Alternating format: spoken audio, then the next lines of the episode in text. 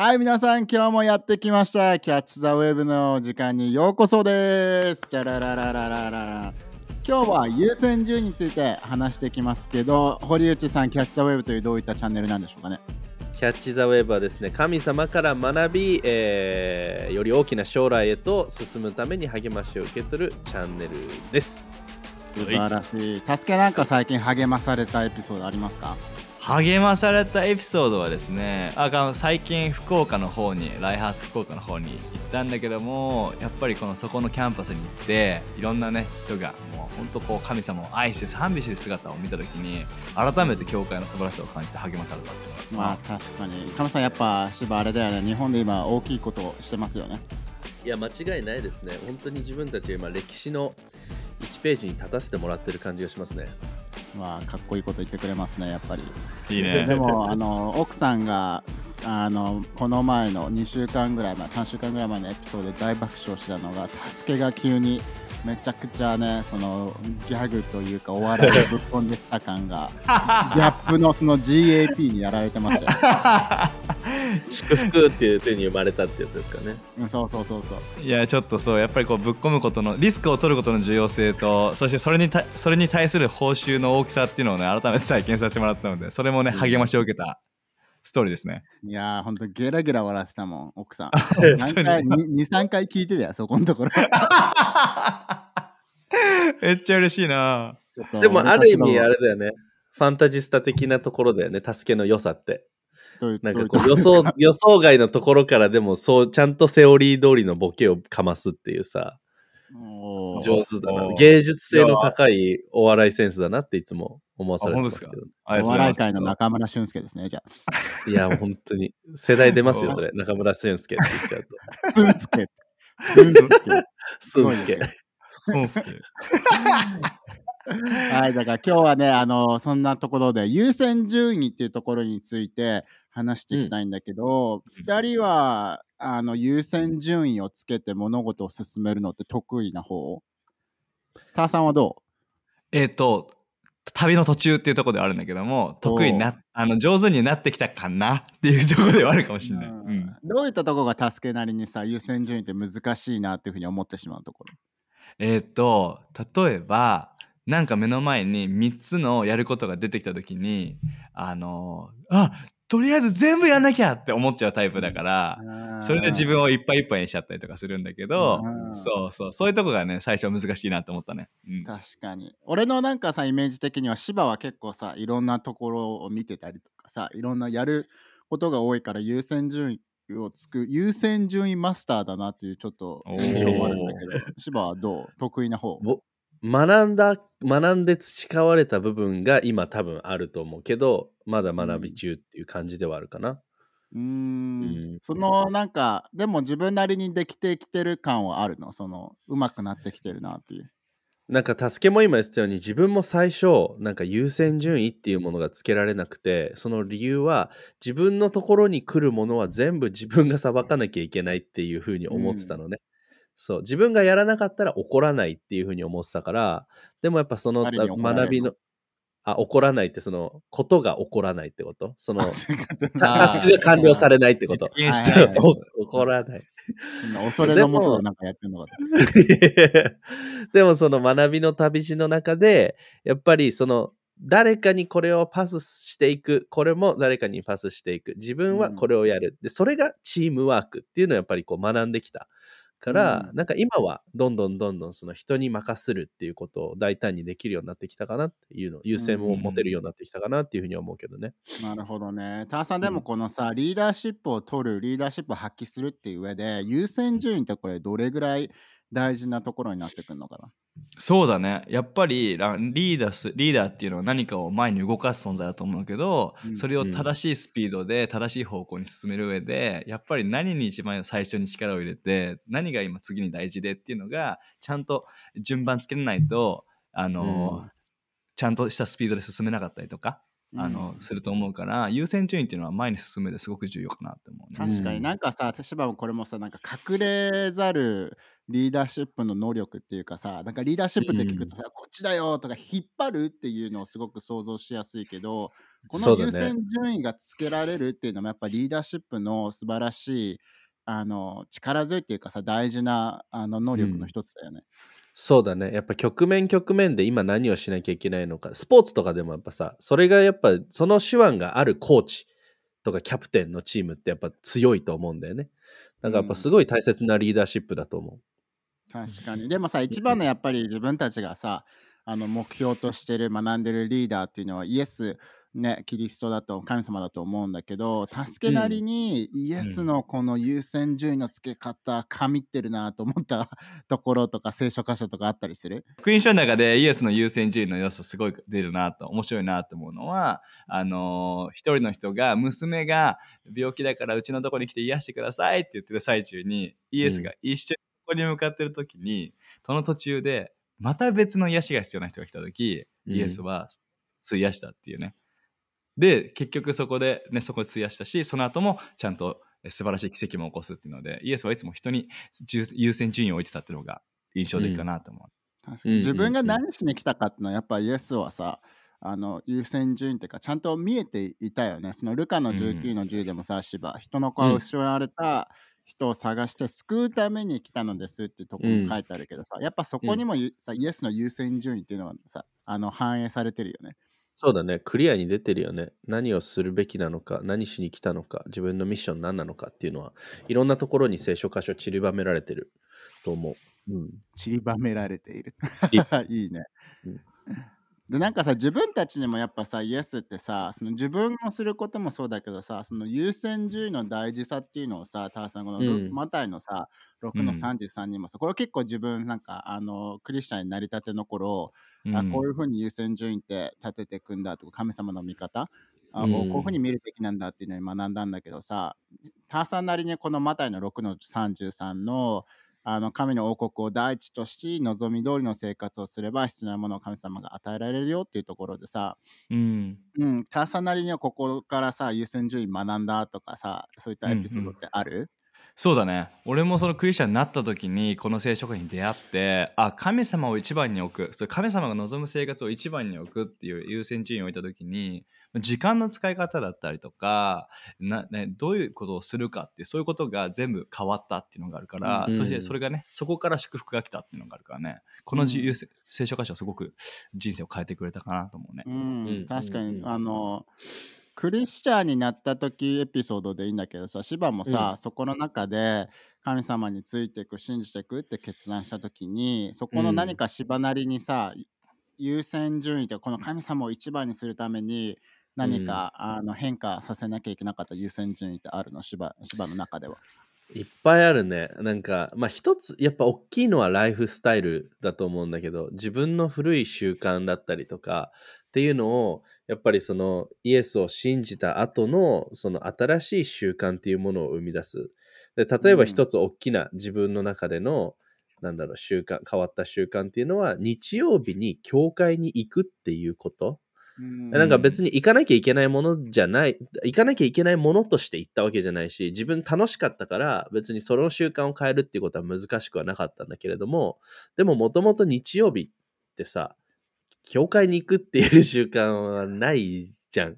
なかったじゃん。みんな多分クリスチャンのバックグラウンドじゃないと思うからあれだけど。だからやっぱその中で日曜日自分は何してるのって言ったらやっぱどういうイベントとかお誘い事よりもいや日曜日の11時は絶対に自分教会に行きたいっていうさそのなんか優先順位立て。でそこがあって初めて他のじゃあ日曜日の午後とかさそこの違うスケジュールっていうのをこう組んでいくようなあのそういう意味ではそこの優先順位すごいクリスチャンになってが変わったかなっていうのはあるね。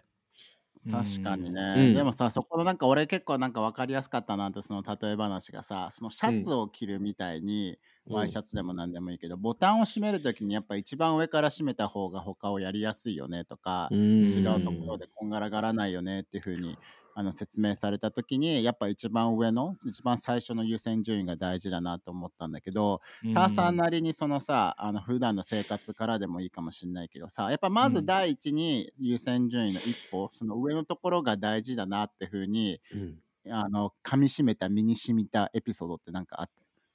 た？ああ一番上に神様をあいえそれ神様に返してってことでいいの？神様に関してでもいいし優先順位っていう関しあうん。のあれでもいいけど、はいここのなんかその優先順位がちゃんとうまくいかなかった時になんかごちゃごちゃになってしまったとかさ、うまく全部できなくなっちゃったとか。うんうんうん。そうだね。あのー子供とのは時間で言うとあのーう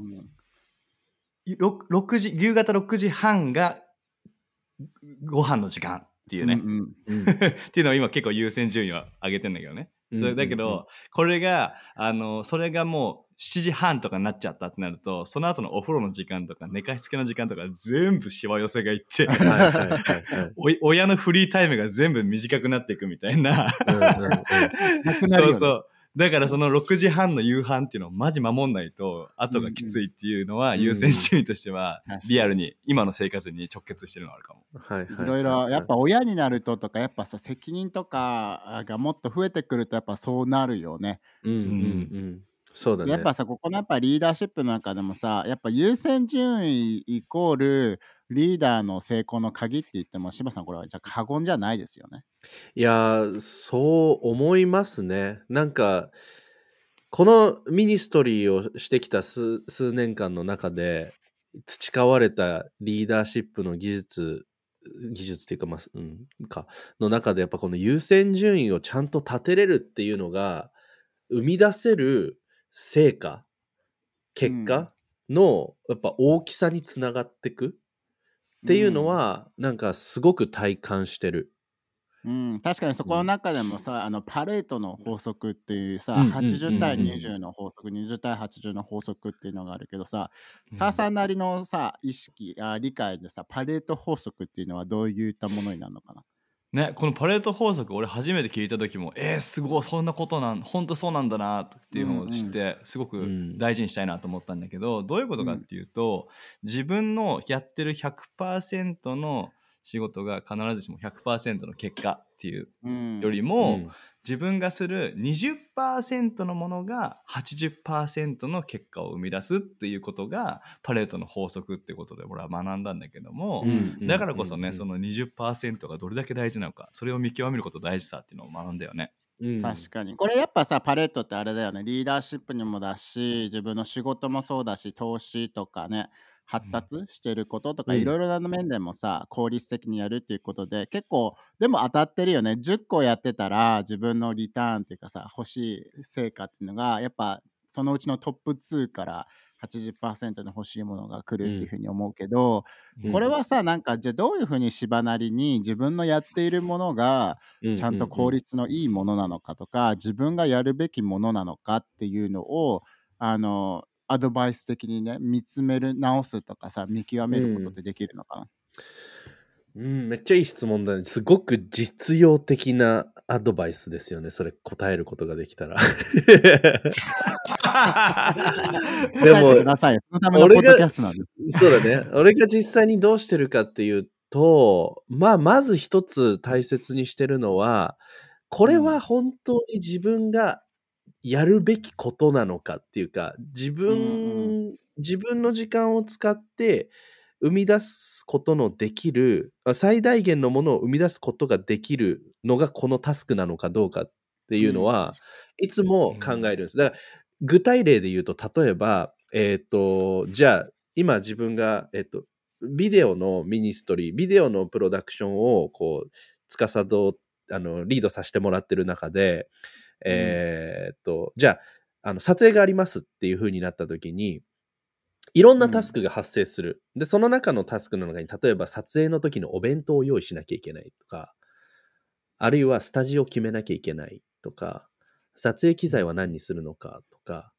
でそういうことを、じゃあストーリーはどういうふうにするのかとか、そういうことをこういろんなタスクがあるんだけれども、自分の中でビデオグラファーの経験値と自分が持ってるものの中で、じゃあ自分が一番エネルギー注いで生み出すものは何かって言ったら、多分その中だと、ストーリービルディングっていうところが多分自分が一番やるべきことだと思うんだよね。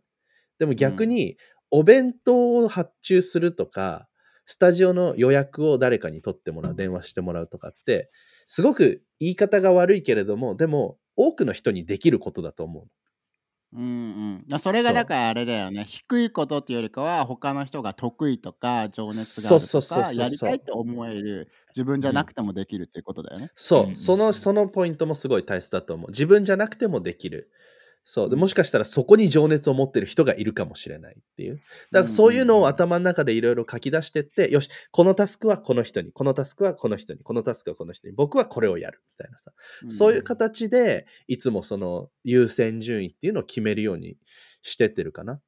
うん、確かにそれもいいフィルターだよね、やっぱりね。自分がしなきゃいけないことは何なのか、他の人の情熱とかスキルを見たときに、他の人の方がもっとうまくできるんじゃないかっていうのを割り振っていくっていうのもそうだと思うんだけど、うん。やっぱこのさ、3つの質問の中で1つ目のさ、タワさん、この自分に求められているものは何なんだろうっていうふうに考えることも、うん。あのこの優先順位をつける、まずは把握するってことが大事だよね。うん。うん、そうだね。まずこの自分が関わってる例えば組織会社とか、まあ、教会でもいいけど何を目指してるのかっていうのと自分はその部分でどういう役割なのか、うん、何を任せられてるのかっていうのが、うんうんうんうん。自分はそのどのパートなのかって理解することってすごく重要だと思うし、うん。うんでそれがじあだから自分はその中でこれを一番大切にしなきゃいけないっていううんうん。のを見極めることができればそれが自分に求められてることが分かるから、うんそそうじゃないものっていうものは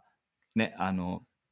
後回しにするっていうわけじゃないけども、うん他の人に任せるっていうその見極めがしやすいかなって思うかな。うん確かに。芝はさ、結構その自分のやってることを定期的にリスト作りとかしたりする？こういうふうなこういうふうにやってることで何が一番大事なのかなっていうのは。そうだね。まず自分に、ま、降りてくるタスクは全部、あの、アプリが使ってるアプリの中にバンバンバンバンバンバンって書き出して、いつも、あの、頭の中を見える化するっていうのは意識してる。で、そこから今、タスケが言ったように、自分の求められてるものっていうのを優先していくっていう感じ。確かになんかこれ聞きたかったなと思ったのはさ実践的に2人が、あの使っているこの優先順位とかタスクを管理するっていう、まあ、リマインダーとかでもいいけど、うん駆使するために使っているおすすめなアプリ、まあ、おすすめしなくてもいいけど自分はこれが合うなって思ってるアプリって助けはなんか使ってたりするの？俺はね、あの iPhone とかあの MacBook にあるデフォルトのさ最初から入ってるメモ機能ううんん。が、あのフォルダ分けできてあと大事なものはあのなんて言うんだっけあの星みたいなつけてさ、あのはいはい。はい固定できていつも変わらないようにできてるみたいなね、うん。やつを結構使ってて、うん。あの何曜日はどういう仕事をするとかっていうのうん。をちゃんと、あの毎週アップデートしながらうん。そこで、うん、あのっていうそういうそういうあの使ってるかな。うんメモ機能いいね。うん、芝はなんか使ってる？うん。いや、俺も結構、あの、iPhone の To Do っていうアプリ、タスク管理のアプリだったりとか、あとは、あの、まあ、今自分が働いてるところでみんな使ってるベースキャンプっていう、うんあの、まあ、タスク管理ツールみたいな感じなんだけれども、あの、まず自分のところに全部ドカッとタスクを置くことして、で、そのアプリのいいところは、これをじゃあこの人にアサインする、これをこの人にアサインするっていうのがパッパッパってアプリの中でできるから、そうやってなんかそのタスクを管理するようにしてるかな。でもメインはそうだね。自分の中では To Do とカレンダーがやっぱ多いかもしれない。とにかくカレンダーの時間ごとに全部入れていくっていう、なんか、うんやってるいいねうん。あの皆さんに一つ言っておきたいのは、これは別に自分たちスポンサーされてるってわけじゃない 入ってこない。報告費入ってこない。確かにね、スポンサーでも考えてるって方はぜ ぜひぜひコメントからあの送っていただければとは思いますけど。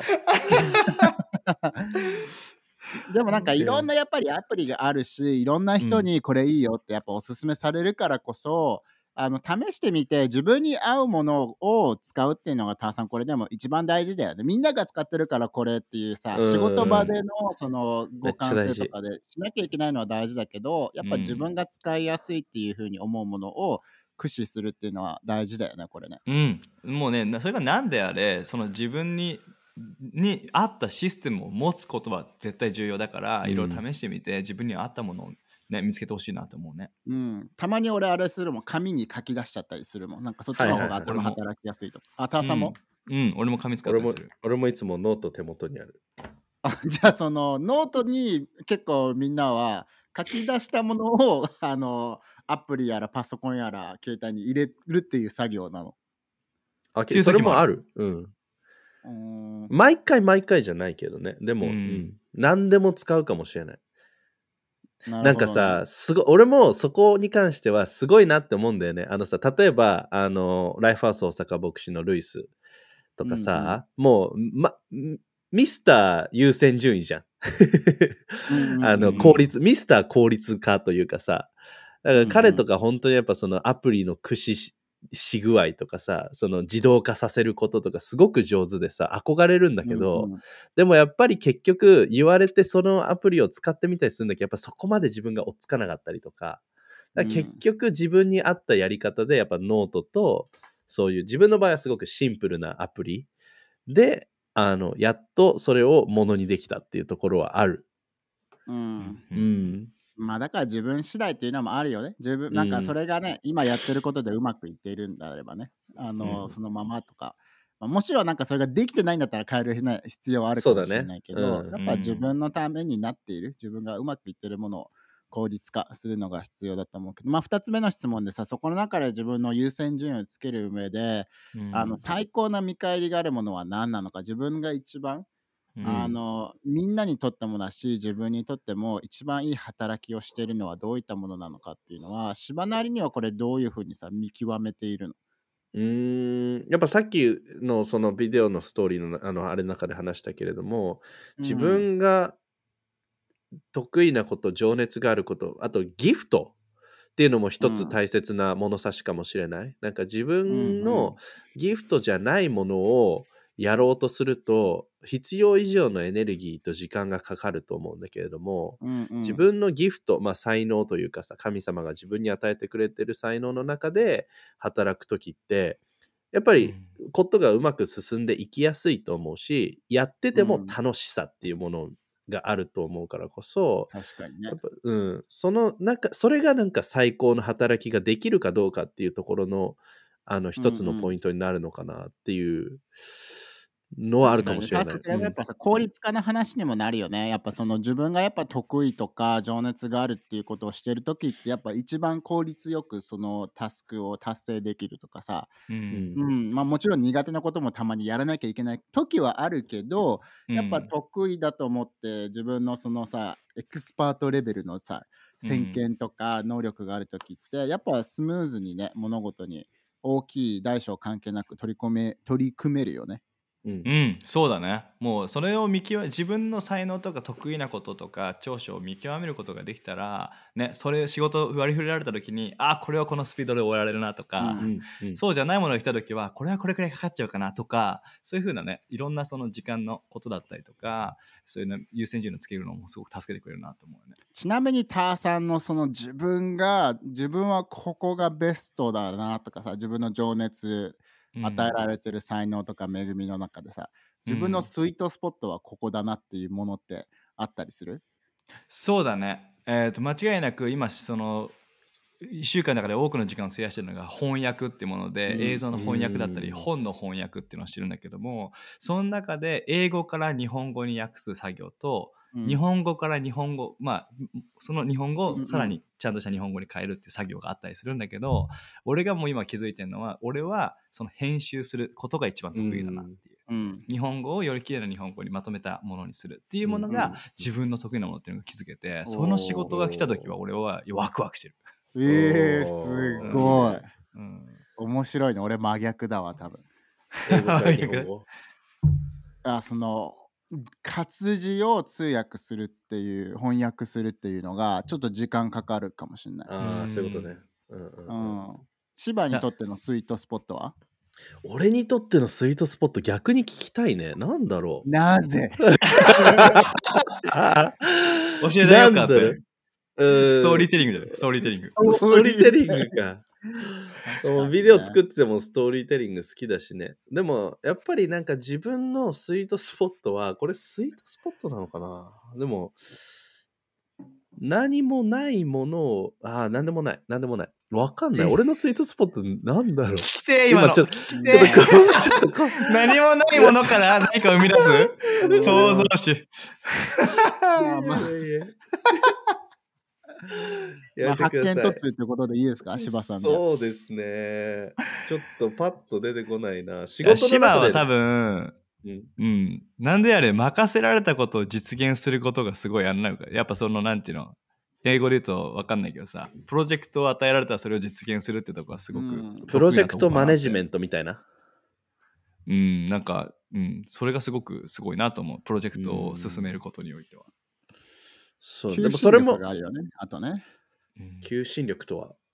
巻き込んでいく力？とか、そうそうそう。頼でもまれても、芝から頼まれたらやりたいと思われちゃうみたい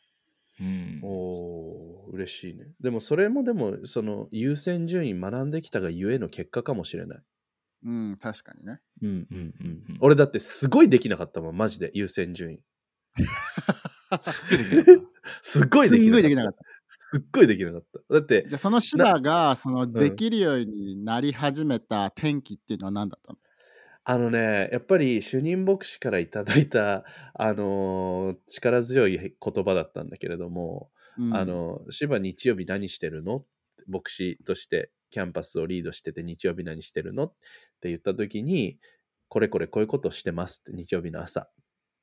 で、うん。あの、うん。それを言った時に、え、それは芝の、あの、仕事じゃないよっていうのを言ってくれて、うそう具体的に何してたかって言ったら、そのなんかケーブルライト、ライティングケーブル貼ったりとかさ、そういうあのことやってたんだけど、芝はみんなを励ます人だよっていうのをこう言われて、うん。で、うん。まあもちろんみんなと一緒にやってもいいけれども、でも芝がやってたら、他の人がやるチャンスを奪っちゃってることになるっていうのを言われた時に、なんか自分の中で気づきで、あ自分がやらなきゃ怒らないと思ってたけれども、これやりたいって思ってる人とかって、実はいっぱいいて、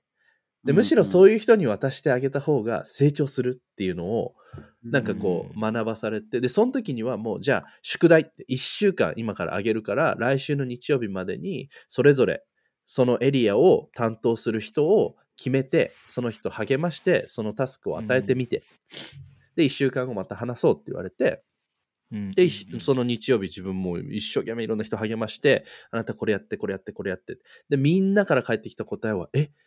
それやっていいの？っていうすごくワクワクした顔へで、ーそうそう、言ってくれた時に、あ、人に物を頼むって、なんか申し訳ないことじゃなくて、人に物を頼むって、チャンスあげてることなんだなっていうのに気づいて、なんかそこからその優先順位持って誰かに何か渡すっていうことがすごく楽しくなることができた。確かに。やっぱそれが3つ目にもつながるけどさ、やっぱ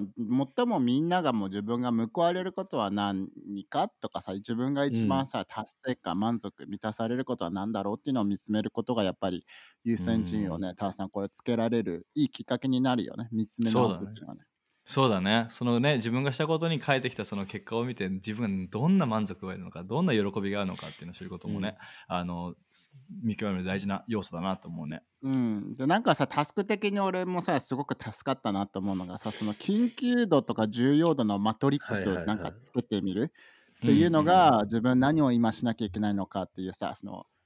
あの助かるなと思ったんだけどさその重要度が高くて緊急度が高かったら間違いなくやっぱタワさんこれ一番最初に取り組むべきですよね。もう今すぐですね。今すぐやった方がいいやつですね。それってでも例えばの話だけど一般的な会社とか、まあ普通のね生きている中でもいいけど緊急度が高くて重要度も高いことってどういったことがあるのかな？えーそうだろうね。どうだろうね。今。そうだろうね。そうだろうね。どうだろうそうまあ確か あそう。多分芝の方が多分一般企業で働いた経験からそういう答えはえっとそうだね。営業やってた時とかで言うと例えば大切なクライアントから、あのまあそれ重要度高いじゃん。大切なクライアントからのオファーね、でうんうん。えっと大切なクライアントから今日中にこれを納品してほしいとかそれってもう文字通り緊今日中っていう言葉がついてるから緊急度も高いじゃん。うんうん。そう。だからなんかそれは緊急度も重要度も高いのかなって。でうん逆にじゃあ、うん。そのなんていうの部長とのミーティングもそこに一緒に入ってきたらまあ部長とのミーティングって確かに重要度高いかもしれないけどでも重要なクライアントから今これが欲しいって言われるものに比べたら緊急度はまあ低くなるのかなっていうさ確かにね。ごめんなさい部長今ちょっとやることがあるんでこのこのね案件のこのメール書き終わってからでもいいですか？みたいなさうん。うんそうそうそうそういうのはあるかもしれないうんいいね。だからそれをやっぱ一番に自分たちの中でも取り組んでいくっていうことを通して優先順位つけやすくなるよねってことだよね。んそうだねう。ん。で、やっぱ次がやっぱ重要度は高いけど緊急度は低いっていう、そのやっぱ今芝が言ってくれたことが次に取り組んで、うん。で、最後に重要度は低いけど緊急度が高いっていうところ。ここはどういったことなんですかね、タスクさん。これ、重要度は低いけど緊急度は高いってどういうことですか？そうね。重要度あんま大そこまで大事じゃないけどすぐ必要になるっていうのが 俺はちょっとあの具体例として出てくるのはあの難しいなってあのすぐ出てこないんだけどさ芝なんかある？えあのゴミ捨て？やばいゴミ収集車来ちゃうよみたいな。家の生活の中で確かにね、別に確かにね。別に重要度低く低いけど緊急度高いかなみたいなまあ来週でもいいかもしれないけど、でも今行かなきゃいけ今の方がないよいいね。今の方がいいね。いや、いい例えじゃないですか。うん。確かに。確かにね。で、4つ目の項目がさ、重要度も低いし、緊急度も低いっていうさ、やっぱうん。忙しさとか繰り繰り返しの作業ってさ、やっぱうんいつでもね、なんかメールを見るとかさ、うん。LINE を返信するっていうところの中でもね、うん。あの一気にできちゃうなとかさ朝やっちゃうなとかある、ね、やるとこみんなはなんかさなんか俺だったら結構朝あの早く起きるから、うん朝にメールとかそういった作業系のこと全部やっちゃうんだけど、うんこの重要度が低くて緊急度も低いことを、まあ、やらなきゃいけないことだとしたら、うんあのターさんはなんかこういった時にやってるよとかそういったの設けてたりする？そうだね。ある程度のそのこの時間帯にあのそういうことをしようっていうのはあったりするかな。例えばあの俺朝の時間はそのもっとクリエイティブな考えたいアイデアとかって時間が得意だけど、その午後のちょっとあの頭があんま働かないなって時はそういったそのなんていうの？重要度低いけど緊急度も低いでもこなす必要があるものに手をかけるっていうのはあるかな。うん、確かに。にね、あとさでもさやっぱ結構あるあるだけどさいろんな人がさそのとりあえずスケジュールが埋まるのに満足しちゃうとかいう人もいるじゃん でもそれってなんか本当に自分がやらなきゃいけないことなのかなとかさ必要なことをやらなきゃいけないことで埋めているのかなって言ったらさそうじゃないかもしれないじゃん。うん。なんかそういった人に芝だったらどういったさアドバイスをする？うーん。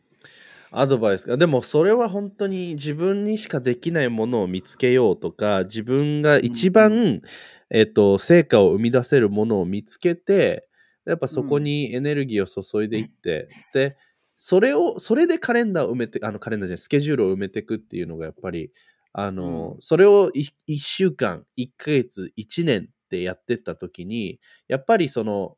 なんていうの生み出してるものの大きさっていうのはだいぶ違うと思うからやっぱそういう形で優先順位を見つけていってほしいなとは思うけどね。うん、確かにね。で、そこの中でやっぱ自分をさ、毎月でもいいし、毎週でもいいけどさ、やってることを、ターさん、これうん。評価、なんか、これでいいのかなっていうさ、評価うん。し続けるっていうのは大事だよね。ん。そうだね、もうずっとその自分がやらなくていいことをずっとさ振り返ることなくてずっとやるのか一回振り返って、これは他の人にわか渡せるようにちょっと話し合おうとかっていうふうに判断する、定期的なチェックっていうのはすごく重要だと思うね。うんうん。なんか今ポッと思ったのがさあの横浜の方でもコネクトグループコミュニティコネクトグループがあって素晴らしいリーダーたちがリードしてくれてるんだけど、うん。振り返り会っていうのを月に1回やっている。えーいいねどういったことやったのとかそれが大事なのかなっていうねうん。自分の己を発見したりやってることを振り返るっていう機会を設けへたり、えいいね。いいね、うん。そのアイディア。めっちゃいい。うん。いつやっていつでどういうタイミングでやるのそれ？朝やってる。教会の前に。朝9時ぐらいから。えうんうんいいっすね。うん、で芝このさプライオリティね、っていうのはさ優先順位ってその一番上に持ってきてるもの大事だなと持ってきてるものってずっと同じものじゃなきゃいけないのかな、それともそれって結構さシーズンとか状況によって変化していくものなの、えー変化するものだと思う。優先順位はずっと同じではない。うん。なんかその時、その時、タイミング、えーライフステージ、えーうん。によってやっぱ変わっていくものではあると思うから、やっぱそその今言った振り返りをし続けるっていうの大切だと思うね。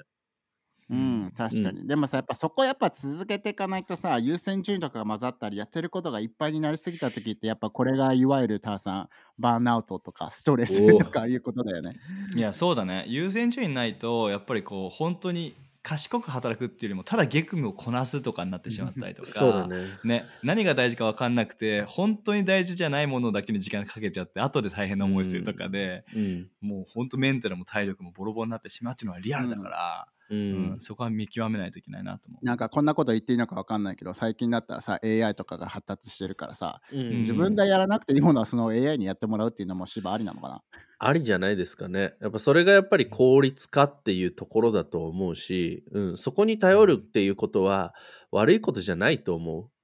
なんか日本人の,、あのメンタリティ的にさ、なんか楽するってずるくない？みたいなさ、もしかしたら ない？なんかそういう考えっていうか風習というかさ。でもうん楽しても自分が出せるものを最大限別のところで生み出してるんだったらその楽はいい楽の仕方だと思うんだよね。うんうんうんうん、だからどんどんどんどんその効率的になできるものっていうのは効率化させていく自動化させていくっていうのは賢いと思います。確かに、うんだからやっぱね、リーダーシップっていう面でも優先順位っていうのをつけながら、えーっとね、聞いてるみんなと一緒に自分たちもまだね優先順位とか学び続けていることであるからこそ、うんより良いみんなで一緒にリーダーになっていきたいですね。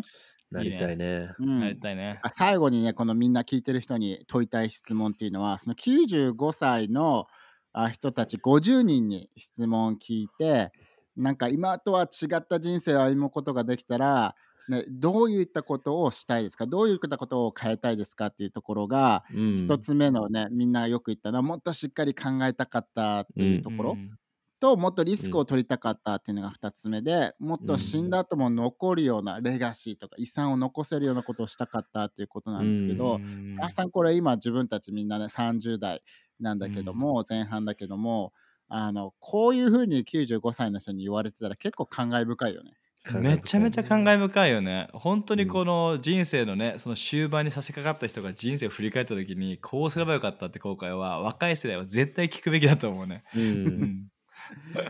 だからよくあれだよね学ぶのはさ人から聞いて学ぶのか自分がそれを通って痛い目にあってから学んで かまあこれからね話す変化のところにもねつながっていくけど、うんぜひねこういったことを考えながらみんなで今何をしなきゃいけないのか今どういうふうに有効活用できるのかっていうのを考えてほしいですよね。そうだね。うん違いないうん大切はいで。はこんな感じで今日のねあのポッドキャストチャンネルも終わっていくのでもしいいなと思ったらいいねを押してもらったり高評価をしてもらったりぜひねチャンネル登録とかあのインスタグラムとかでね友達とかにもシェアしてほしいですよね。うんぜひぜひお願いしますはいじゃあ今日はこんな感じで、じゃあ次のねさざ波コーナーに入っていきたいと思いますね。今日のさざみじゃあ堀内さんお願いします。全然考えてなかった。さざ波ですよ、皆さん。楽しんでますか、さざ波コーナー、皆さんは。めちゃくちゃ楽しみです。大好評ですよ。いいですね。僕は本当に毎回、もう心臓がキューって、このレレコーディングの30分ぐらい過ぎるとキューってなり始めるんだけどね。優先順位とかに関してのストーリーで言うと、あのーそうだな。えーっと、どうしよう。マジで出てこない。あのー じゃあ、えー何かするのをヒントく面ださい、ヒントするのするのを忘れちゃったさざ波ないんですか？ああ、えっと、面白い感じするの忘れちゃった、鈴波。えっと、あのー、なんだ？でも 逆に逆に今回からあれ中岡先生にもさざ波参加してもらう。え中岡先生なんか逆にさざ波ありますか？今週。今週のさざ波はねうわこれが芝がとか抱えてるものなんだな。そうなんですよ。重さを今感じてるわ確かに、ね、そうなんですよ。俺が抱え、俺俺が。あるよ。今週ありますよ。あもういいねお。すごいわお。っしゃスペシャルさざ波コーナーパチパチパチ、スペシャルエディション。あの面白いっていうか自分がすごく気持ちいいツッコミを入れてもらえたなっていう あのエピソードなんだけどはい別にボケようとしてたわけじゃない単純に間違えたんだけども、うん。あの教会の後にちょっとあったかかったからアイスクリームをその日食べたんですね。で最近うん。僕が好きなのはミックスアイスを食べるのね。あの両方の味食べたいからうんうんその日はえーっといちご味とバニラアイスクリームを食べててあのみんなのところに戻ったら「あのえそれ何の味なの?」って聞かれてあの普通に何も考えず「あのこれいちごとストロベリー味」って言って「あの同じやないかい!」ってめちゃくちゃあの気持ちいいドストライクであのミートしたあのツッコミを入れてもらったっていうのが今日のさざ波でございます。おー。いいですね。クリーンヒットですね。クリーンヒット。ストロベリーといちごを食べてます。じゃあこの波の評価長岡先生この波。この波の評価は、葛飾が、葛飾北斎。おめっちゃビッグウェーブじゃん。えちょっと待って。噛みすぎだししかもまさしに甘すぎだし。甘々やんアイスなだけに葛飾北斎